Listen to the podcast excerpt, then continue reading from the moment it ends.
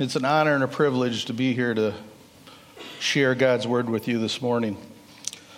As I was thinking this week, uh, Craig and Faith are such a vital part of our congregation, and they are away on vacation, and they need to do that. They need to take that family time away and, and just kind of reinvent themselves so they can come back and serve God and serve this congregation. So we're grateful to have you here today. But one thing came to mind when I was thinking about that. I was reminded of a story that a minister in Tucson, Arizona, where we went, said he was asked the question When people fall asleep during your sermon, does that bother you? And he says, No, it doesn't bother me. It just means they trust what I have to say. I'm thinking that Craig came back early because he doesn't necessarily trust what I have to say this morning. And in fact, what he told me is says you take you've broken a record there's more slides in your presentation than any other presentation. So what I've done this morning is I brought my lunch. So, but don't worry, the other elders will be serving fish and loaves shortly, so don't worry about that. But it is an honor to be here in front of you today and preach God's word.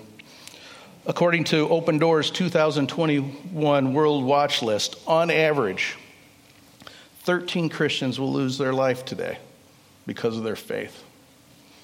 12 churches, church buildings will be attacked while they're having church service this morning. 12 Christians will be unjustly arrested because of their belief in Jesus Christ. And five Christians will be abducted. Now, that's the church universal, and tomorrow, today I'm going to talk basically about our local church. But even with all these, these are some of the fastest growing churches in the world. Few things are more important to the growth as a Christian than learning how to walk in unity with others. How many, how many seek Christian unity without any idea what Scripture has to say about the church? And so they seek unity with other definitions and desires. Well, this morning we're going to use a lot of Scripture.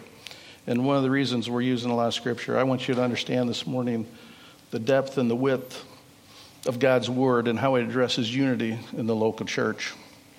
These past, this is the sixth week, seventh week of Marks of a Healthy Church, and we're going to talk about perfect, perfectly united. The first week talked about preaching and teaching, and we do a wonderful job here Onalaska Church of Christ. Authentic biblical community, honoring one another. You'll hear that today. That will be a theme authentic biblical community motivating each other. I have to tell you, a number of people who came to me this morning and were encouraging me. We have a church of encouragers. Sacrificial giving, not talking about just money, but talking about our time and our effort, and you'll hear that as well. And then people of prayer. And so we talk about that. And you'll see that Jesus prayed for unity, and we'll see that will be one of the first points we talk about and then authentic biblical worship. And then Gunnar do a wonderful job last week preaching in front of us, and it's great to see young men in the church who are willing to stand up and talk about Christ and the importance of the church. The goal of unity is to grow up together in Christ Jesus. Unity leads to maturity, and maturity fosters greater unity. It's kind of the chicken and the egg what comes first? I've seen conflict destroy families that causes hurt for generations. It can destroy churches as well. Biblical churches must pursue unity. Jesus prayed for it, Jesus died for it, and Scripture speaks to it. So, my first point this morning is Jesus prayed for unity. John 17 11 says this I will remain in the world no longer, but they are still in the world, and I am coming to you. Holy Father, protect them by the power of your name and the name you gave me, so that they may be one as we are one. Jesus was praying for his disciples here. He was asking that his disciples be united in harmony and love as the Father and the Son, the Holy Trinity, and the Holy Spirit are united. What greater example we have. Jesus understood the importance of the disciples all working together in this creation of what we now know as the church. Think about the impossible task that they had to bring two groups of people together the Jews and the Gentiles. He was asking them to do this, and he knew what lied ahead for them. It was persecution, it was jail and even death. The start of the church was dependent on the unity of the disciples. I love this quote that we have by Dwight L. Moody, and it says, I have never yet known the Spirit of God to work where the Lord's people were divided. When we have one focus, when we come together and we talk about the, the gospel of Christ, that's where our unity comes from. John 17, 20 through 23, his prayer continues, but this time he's praying for us, for the others who are going to hear the message. He says, My prayer is not for them alone. I pray also for those who will believe in me through their message, that all of them may be one. Father, just as you are in me and I am in you. May they also be in us, so that the world may believe that you have sent me. I have given them the glory that you have given me, that they may be one as we are one. I in them, and you in me, so that you may be brought to complete unity. The world will know that you sent me and have loved me, even as you have loved me. Their unity, their unity was rooted in Christ's own unity with his Father. Faith leads to unity, which leads others to faith. Jesus passionately prayed that his followers would be one. He makes it clear that unity must be evident in the world so that the world will recognize the source, that is God. Nothing short of complete unity is acceptable in God's church. John 13, 34 through 35 says this A new command I give you love one another as I have loved you, so that you must love one another. By this, everyone will know that you are my disciples if you love one another. Jesus is saying that test, our testimony is not m- merely verbal, but is demonstrated in our actions as well. I'm reminded of this horrific, horrific event that took place on June 17th, 2015. It was in Charleston, North Carolina, in a predominantly black church a young man came in to partake in their Bible study, and he sat with them and studied with them for the hour, and he sat there. And when they began to pray, when the Bible study was over, he pulled out his gun and he shot and killed nine of the people that he just sat with in the last hour. A horrific, horrific event. But you know what? That event did not define, define that church. They are a witness to the world. It was not their defining moment. In fact, less than 48 hours after he shot and killed nine members of their congregation in a Bible study, he had a bond hearing. One after another, church members came to the microphone offering forgiveness for what he had done. In fact, Chris Singleton, who lost his mother, said this I realize that forgiving is so much tougher than holding a grudge. It takes more courage to forgive. Wow. And so when we have unity in the church that's demonstrated as it was in South Carolina, it's a witness to the world. Love in action should be the defining characteristic of our lives. No matter what we do or no matter what comes between us, that should be the defining characteristic. Point number two unity is a gift from God. Jesus died for it. Now, I want to talk about Paul for a second, and so we're going to read from Ephesians. Don't underestimate the task that he had at hand bringing the Jews and the Gentiles together. They had Jewish law and tradition that they were holding on to. And some of that said the Gentiles were not a part of that. And so he was trying to bring them together. Ephesians 2 13 through 16 says this But now in Christ Jesus, you were once were far away, have been brought near by the blood of Christ. It's the blood of Christ that brings us together. For he himself is our peace, who has made the two groups one and has destroyed the barrier, the dividing wall of hostility, by setting aside his flesh, the law, with its commandments and regulations. His purpose was to create in himself one new humanity out of two, thus making peace, and in one body to reconcile both them with, to God through the cross by which he put death, his hostility. The Jews considered the Gentiles to be beyond, beyond God's powers, saving powers. The Gentiles resented the Jewish claims, but now the Gentiles have come into inheritance. It's God's gift to all nations, his inheritance. When we become baptized into Christ, we become his son. Paul explains how unity comes as a result of salvation. This means unity among Christians is a gift of grace. Like his salvation itself, Jews and Gentiles were made one by the death and resurrection of Christ.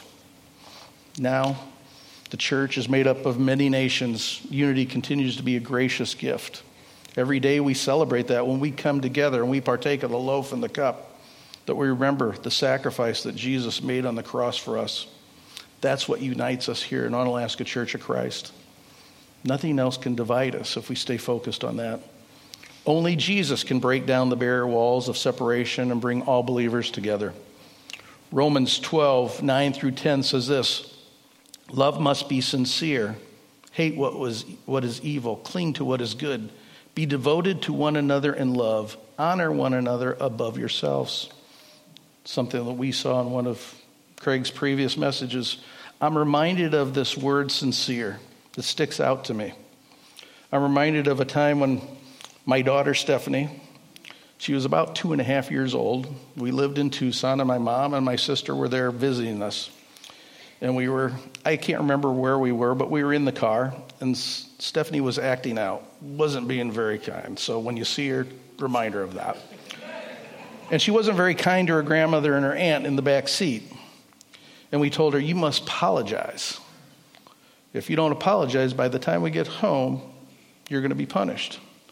Well, as we are pulling into our parking spot, she shouted out, I sorry. We knew immediately that she didn't mean it. What Jesus is talking about here is sincere love for one another. Loving the whole world is easy, but loving your neighbor is hard. Has someone in this church offended you? Or maybe it's your church family? Have you been willing to forgive them? Have you asked for forgiveness if you have? It's hard to have conflict and love and honor and be devoted to Christ at the same time. Augustine, I love this, this quote from him. It says, Essentials unity, and non essentials liberty, and all things charity and love. And that's what the church should be about. And that's my third point. Unity is essential in the body of Christ. Ephesians 4 1 through 7 says, As a prisoner of the Lord, as a prisoner of the Lord, then, I urge you to live a life worthy of his of the calling you have received. It's not by accident that you are a Christian. It's not by accident that you're here today. Jesus has called you to be here. Be completely humble, gentle, be patient, bearing with one another in love. Make every effort to keep the unity the Spirit through the bond of peace. There is one body, one Spirit, just as you were called to be one hope when you were called one Lord, one faith, one baptism, one God and Father of all, who is over all and through all and in all. But each one of us, grace has been given as Christ apportioned it. Keep the unity.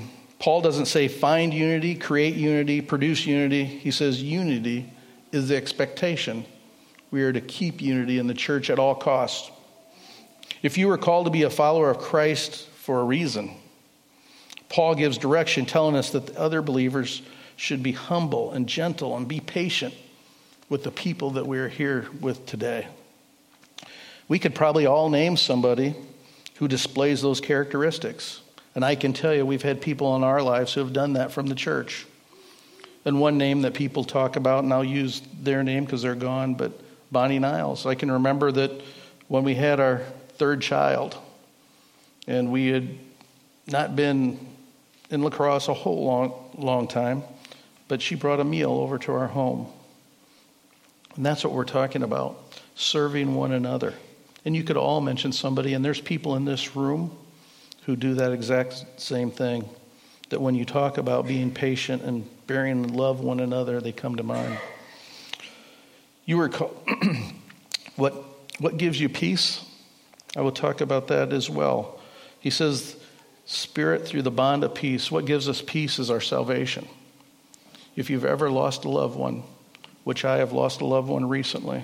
We know the mourning process, but how much more we have peace when we know that they've committed their life to Christ.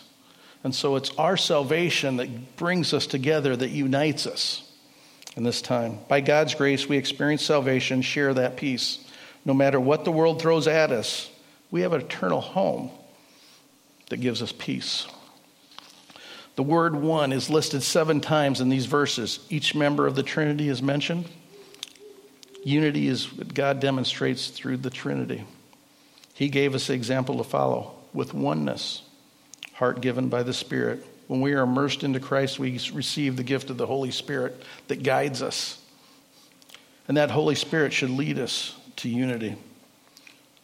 Paul speaks about the underlying commitments of a unified church. He explains that there is one body, one spirit. There cannot be a division between Jew or Gentile, Israel and the church, because they have the same spirit. Psalm 133 1 says, How good and pleasant it is when brothers live together in unity. And that will be reflected in our words and our actions that we talked about. The church in South Carolina, they demonstrated that.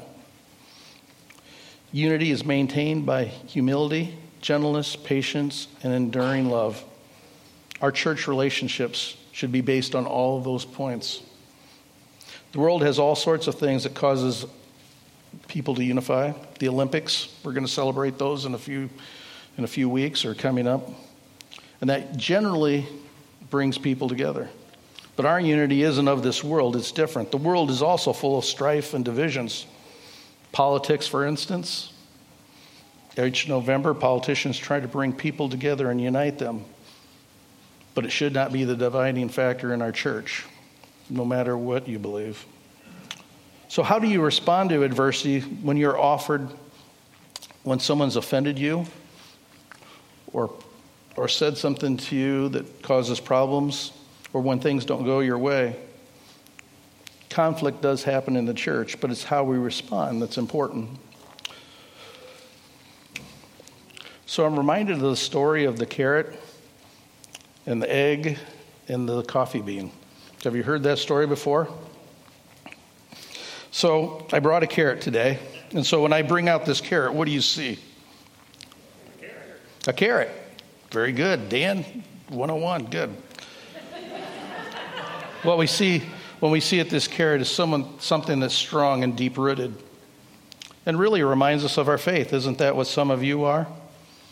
You are deepened in the faith, you have the roots of, of belief. But what happens when we face adversity? What happens to the carrot when it's put in boiling water? Maybe you, as a Christian who've been a Christian for a long time and you're strong in the faith and you're ready to defend God's word. But when adversity comes, we kind of wither or we become soft and weak. Is that like you? Or maybe we're like the egg. The egg that's fragile inside, maybe because the circumstances we've had in our lives, or the homes that we were brought up in, or things that have happened that have made a difference in not a good way. But we have the, the outer shell of salvation that protects us.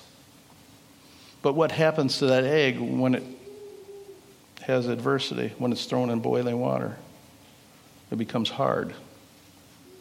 And so we as Christians sometimes are like the egg, where our hearts become hard when we're offended by other people. If truth be known, all of us would say we are a little bit like the carrot and the egg. We have a strong faith, but there's times when we wither away or we have the strong outer shell of salvation, but when things don't go well, we kind of revert back to our old ways. Well, what about the coffee bean? I have a coffee bean here, pretty small. So, what does the coffee bean do? Probably at times you felt small and alone and insignificant. And as a Christian, we can do that. But that's not what the coffee bean is all about. When the coffee bean is put together in boiling water with many other coffee beans, it produces something of that's good with aroma and taste. And so that's what the church is like. And that's what the church should be like. We should be like a group of coffee beans that come together and represent to the world something that's good, something that others desire. And so the challenge for us is not that there won't be conflict in the church, is how we respond to that conflict. When churches try to grow themselves by appealing to certain external factors like music, ethnic heritage, age, occupation, social economic status, they unify the church around worldly items but if we unite around the gospel, the gospel of Christ and our own salvation, no one can divide us. 1 Corinthians 12, 12 through 13 says this Just as the body, though one, has many parts, all of its many parts form one body, so it is with Christ. For we were all baptized by one Spirit, so that to form one body, whether Jew or Gentile, slave or free, we were given the one Spirit to drink. Just as one Spirit and one Lord stresses the gospel of unity, the single Father means that we're part of one family. We have one Heavenly Father. We are adopted together in Christ. When the family is working together for one mission, all other things don't matter. Our mission here at Onalaska Church of Christ is to make more and better disciples. What does that mean? It means go, therefore, out into the world, baptizing all nations in the name of the Father, the Son, and the Holy Spirit. When we stay focused on our mission, then we will have unity in the church. If you've read, my wife was just reading to me this morning, and don't ask me why, we go to the obituaries, right? And we want to know who's, who's out there, and something happens to someone we've loved or known. And today there was a young lady that was in the obituary.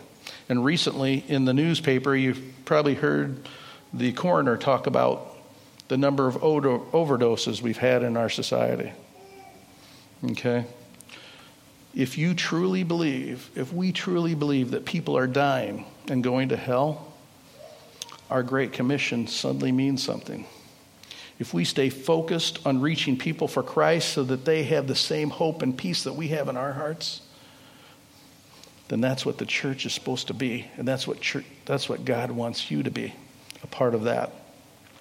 Point number four unity does not mean uniformity. He created us all differently.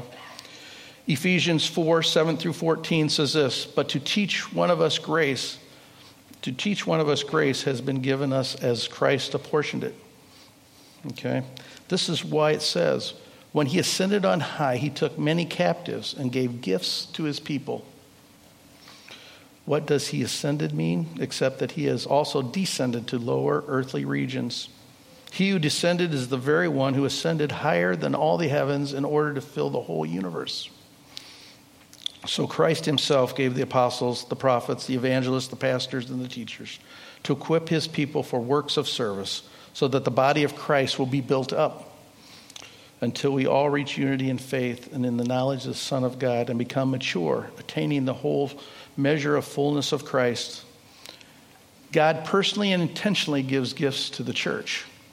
He gives gifts to the church in the way of people. Every one of you here this morning is a gift from God. God has also given you those gifts. Therefore, He uniquely redeems and repurposes people in the church. There is no one, and I have no one in capital letters on my notes here in this room this morning who has not been given a spiritual gift to serve God and the church. All ages, all backgrounds, all history, we are all called to serve Christ in the local church. So that the body of Christ may be built up. Paul stresses that the unified body has many various gifts. And here the gifts are people. The gospel unites people from every nation, every race, every language, every culture. It unites people that the world cannot and will not unite, who sees not valuable. Everyone is valuable in God's eyes. So I say to you this morning if you are not using the gifts that God has given you, you will not become the person God wants you to be. I'm going to say that again. If you're not using the gifts God has given you, you're not becoming the person God wants you to be. He has given you gifts. We see that in the verses that we have here. Every one of us in this room is receiving a gift of God. And it may be different, it's different than everyone else. But there's a place here for you in Onalaska Church of Christ. We have many missions and ministries that people can be involved in. And so, if you're looking for your gift and how to use your gift, there's a place for you here in our church. Romans 6, 3 through 6 says, Don't you know that all of us who are baptized into Christ were baptized into his death? We were therefore buried with him through baptism into death, in order that just as Christ was raised from the dead through the glory of the Father, we too may live a new life. For if we have been, uni- if we have been united with him in death like his, we will also be united with him in his resurrection like his. For we know that our old self was crucified with him so that the body ruled by sin might be done away with, that we no longer live to be slaves to sin. Jesus' death and our salvation is not a random act, it is a calculated plan to save us from sin and to separate us from God, and not separate us from God. It does not mean that everyone looks the same, talks the same, or thinks the same.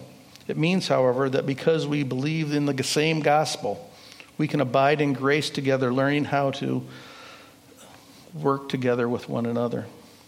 At Onalaska Church of Christ, we find gifted people committed to serving one another. We see that today. Wasn't our worship service and music wonderful this morning?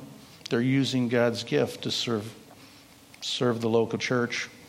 Through these gifts, God leads the church to grow in biblical maturity, which in turn facilitates greater unity. Unity leads to maturity. And you see that when we talk about unity.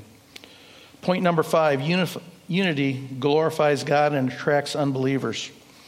Romans 15:5 says, "May the God who gives endurance and encouragement give us the same attitude of mind toward each other that Christ Jesus had, so that one mind, one voice, you may glorify God and the Father, our Lord Jesus Christ. Accept one another then, just as Christ accepted you, in order to bring praise to God. Everyone has a testimony. We talked about the nonverbal testimony. But we should also be prepared to share our testimony because it's what brings us together. It's our how we came to Christ in our lives. Isn't that the end game for every Christian? Paul explains how to keep unity. Accept one another, just as Christ accepted you in all of our imperfections and everything that we've done wrong in the past. It doesn't matter. And why are we supposed to do that? Because it brings praise to God. Getting along with other believers is necessary to knowing Christ Himself. Because just as Christ accepted you, we are to accept others. Galatians 3:26 through 28 says this, "So in Christ you are all children of God through faith. For all of you who are baptized into Christ, have clothed yourselves with Christ. There is neither Jew or Gentile, neither slave nor free, nor male or female, for you are all one in Christ. We are a family with one Father, and that Father is in heaven, and He's prepared a place for us. When the church is unified in the gospel of Christ in truth and humble love, it displays to unbelievers the love of Christ, like the church in North Carolina or South Carolina. The gospel is a message of grace, news that is heard and not seen. But when the message is believed by church members, when we truly believe in unity through our salvation, it is demonstrated in our love for one another. It becomes visible for the outside world to see and becomes our testimony, our nonverbal testimony. I will tell you there's one thing that does hurt the church. I talked about politics and division. Social media can also play a role in that. I read this and it says social media spreads conflict at lightning speed to every corner of the globe. Isn't that the truth? Now, I don't have social media. My wife does, and we've used social media at the church, so I don't want to in- indicate that it's bad. It's great. And some of you may be here because of the social media that the church has. But people say and do things on social media that they'd never do in person. And so, if we were to look at your social media page, are you bringing people together? Are you focused on the body of Christ? Or is what we are doing dividing us? This is especially true. That statement is especially true when we talk about our world today is fragmented and divisive as ours, where counterculture unity among diverse people stands out. See, because we're a group of different people that comes together. And so we, resent, we represent a lot of people. 1 Corinthians 1:10 says this, I appeal to you brothers by the name of our Lord Jesus Christ that all of you agree and that there will be no divisions among you but that you will be united in the same mind and the same judgment. He doesn't say that there shouldn't be, he says there should be no divisions among you. And that's what the church is. Last point Satan is the enemy of unity of the church. 1 Peter 5 8 says, Be alert and sober. Your enemy, the devil, prowls around like a roaring lion looking for someone to devour. For some people, Satan's not real, but I'm here to tell you, Scripture speaks to it. Satan is real, and when you became a believer in Christ, when you became a part of his family, you became a target of Satan. Warfare is the devil's attempt to deceive and divide believers. Since the fall in the Garden of Eden, Satan has tried to bait us with false teaching, lure us into sin, and turn us against one another. He does this to keep us from glorifying God and doing the Great Commission. Therefore, go and make disciples of all nations. If we stay focused on that, He seeks to devour us so we can no longer be the light to the lost world. Ephesians 6 11 through 14 says this Put on the full armor of God so that you can take your stand against the devil's schemes. For our struggle is not against flesh and blood, but against the rulers, against the authorities, against the powers of the dark world, and against the spiritual forces of evil in the heavenly realms. Therefore, put on the full armor of God so that when the day of evil comes, you will be able to stand your ground after you have done everything to stand. Stand firm then, with the belt of truth buckled around your waist, with the breastplate of righteousness in place Satan battles against us because we are God's witness to the world. He, nothing more makes him happier when Christians are divided. Look around the people in this room. We may have disagreements, but we are not the enemy. Satan loves a church divided. Paul says, Take your stand. Standing does not mean that simply stand there and deflect arrows. It means we go out into the world and we preach the gospel and we take the offense. His own standing meant that he would faithfully evangelize if the war cost him his life, and it did for Paul. We put on the full armor of God, not so we can defend ourselves, but so we can march into the enemy's kingdom to do the work of God. I like this quote, and I received this quote from Terry Keel. If you don't know who Terry is, she's out in the audience and we've created this friendship, and she often shares her wisdom with me. And she gave me this quote of Satan. She said, Satan is big, he's bad, he's mad, and does not know us. He is not all powerful. Satan looks for weakness and exploits. Satan is easy to please. He does not require love or commitment. He is subtle, deceptive, and, and persistent. And so when we leave this church today, know that Satan is out there. And he loves it when he has a church divided. Romans 8 38 through 39 says this And I am convinced that nothing can ever separate us from God's love, neither death nor life, neither angels nor demons, neither our fears for today nor our worries about tomorrow. Not even the powers of hell can separate us from God's love. No power in the sky above or in the earth below. Indeed, nothing in all creation will ever be able to separate us from the love of God that is revealed in Christ Jesus. That's the last scripture for today, but doesn't it say it all? If we stay united in Christ and we remember our salvation and we're a people different than the world, we'll not only impact our world, but we will be able to do great things. And we're seeing those things happen here in Onalaska Church of Christ. And I have one last quote that I leave you. There is power in unity, in working together and praying together. You are not alone in the spiritual battle. You have Christian brothers and sisters who are marching with you. Pull together with your fellow soldiers and lock shields as you have marched toward the spiritual battle to which God has called you. It's a quote by Greg Laurie. When we walk together in unity and love, focused on the scripture and focused on our salvation and how we became Christians in the first place, there's nothing that can defeat us.